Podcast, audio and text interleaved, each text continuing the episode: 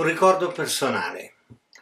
Ho abitato per qualche decennio a San Sepolcro, una cittadina toscana le cui case addossate le une alle altre, gli edifici pubblici che grondano storia e la geometria stessa delle strade concorrono ancora ad evocare l'atmosfera di un lontano passato comunale.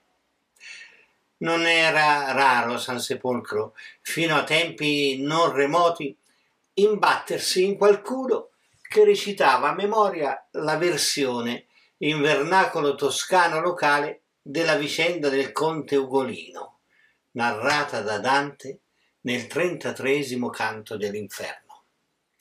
Non si trattava di una parodia dal racconto dantesco della fine del traditore Ugolino della Gherardesca e con lui di quella dei suoi figli e dei suoi nipoti nella torre pisana della Muda.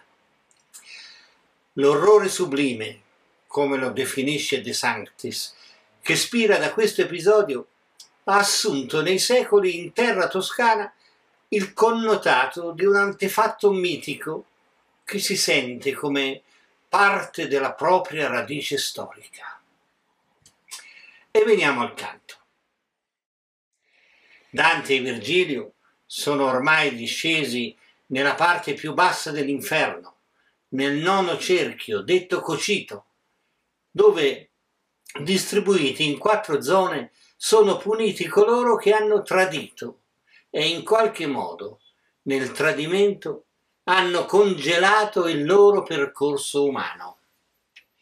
Il ghiaccio in cui sono immersi i dannati in modi differenziati dalla tipologia del tradimento è il rilievo fisico di una condizione spirituale. Per prendere corpo, infatti, il tradimento necessita della volontaria, gelida coscienza della frattura che esso introduce nel rapporto con l'altro, non permettendo il sopravvivere di altro sentimento che la perentoria affermazione di sé nell'interesse prevalente nell'istante. Il conte Ugolino si trova nella seconda zona, detta antenora, ovvero dei traditori politici. E Dante ne sapeva di storie di tradimenti che contrassegnavano le vicende politiche del tempo da cui egli stesso fu travolto con la sua famiglia.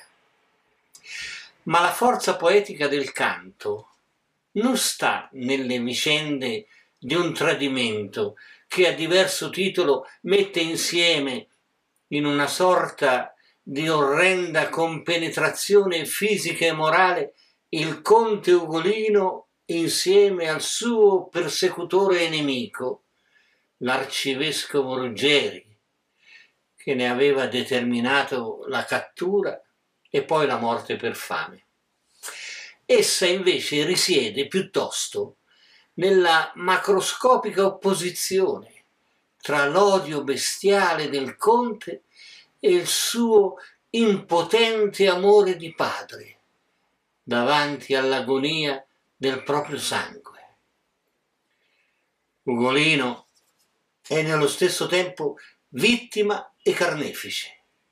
Colui che è divorato dall'odio per il torto subito è per l'eternità condannato all'atto di divorare il cranio del nemico che fece scempio della sua vita e di quella dei suoi cari. L'attacco dell'episodio sbatte in faccia al lettore la ferocia sanguinaria in cui si consuma l'odio, in una scena in cui lo straordinario si modella sull'ordinario, come felicemente annotò il grande critico Attilio Momigliano.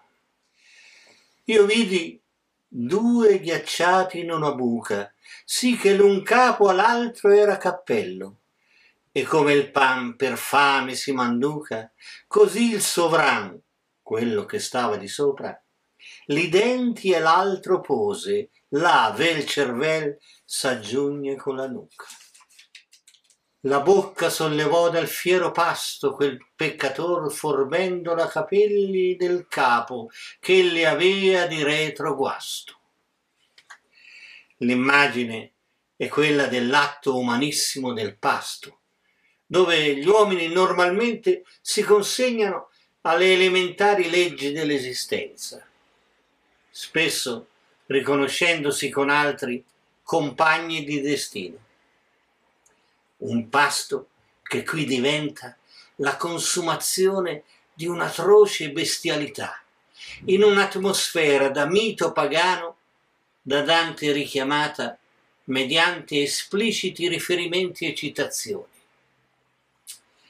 Ma come è stato opportunamente notato da tanti critici, non è il tradimento il centro poetico del canto, e non lo sono neanche gli eccessi degli odi di parte che da sempre insanguinano il mondo.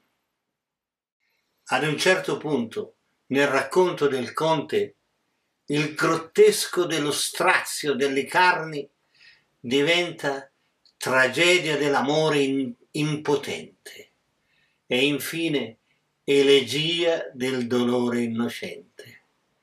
L'amore di un padre che vede i figli ed i nipoti consumati dalla fame cadere uno ad uno ai suoi piedi.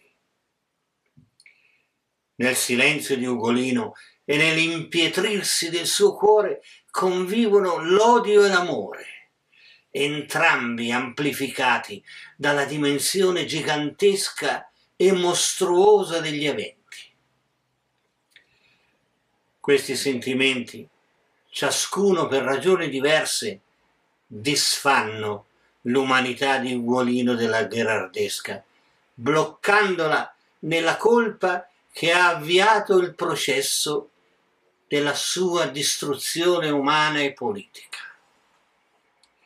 Per l'odio inestinguibile verso chi è causa di questa distruzione, il nome e il destino del conte sono legati in eterno al tradimento, ma anche l'amore di belva ferita a morte, che egli porta verso i suoi figli trascinati nella sua rovina, chiude l'uomo nell'angusta misura di una paternità dove non arriva alcuna luce che faccia intravedere la possibilità di una paternità più grande, da cui anche l'eccesso del dolore è abbracciato in una prospettiva di salvezza e di gioia senza fine. È questo il grande passo della libertà, che ad ogni uomo è reso possibile anche nell'ora del più grande strazio che possa gravare sul cammino della vita. Poscia che fummo al quarto dì venuti, Gaddo mi si gittò disteso ai piedi, dicendo, Padre mio, che non m'aiuti? Qui vi morì, e come tu mi vedi, vidio cascarli tre ad uno ad uno, tra il quinto dì e il sesto. Ond'io mi diedi, già cieco, a brancolar sopra ciascuno, e due dì li chiamai, poiché fur morti. Poscia più che il dolor poté il digiuno. Memorabile chiusa, su cui si è innescato l'interrogativo sulla possibilità che il conte, nel delirio dell'odio e della fame, abbia infierito sulle carni della sua prole, come adesso sul cranio dell'arcivescovo Ruggeri. Interrogativo avvalorato dall'atmosfera antropofagica che pervade tutto l'episodio.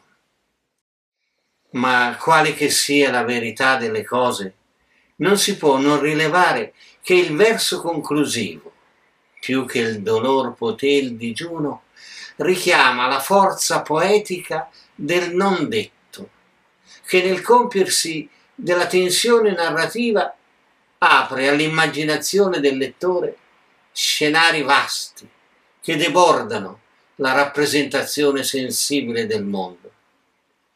Pensiamo alla conclusione del canto di Ulisse, infin che il mar fu sovra noi richiuso, o alla conclusione, a noi più vicina nel tempo, del racconto manzoniano della monaca di Monza. E la sventurata rispose. La vera arte non conclude, se non per aprirsi ad una realtà più grande, oltre il corpo delle parole e dei segni sensibili, perché tutte le parole e tutti i segni dell'arte scivolano inesorabilmente verso un centro che, pur non detto, è la vera destinazione della creazione artistica, come è indubitabilmente di tutto il capolavoro di Dante.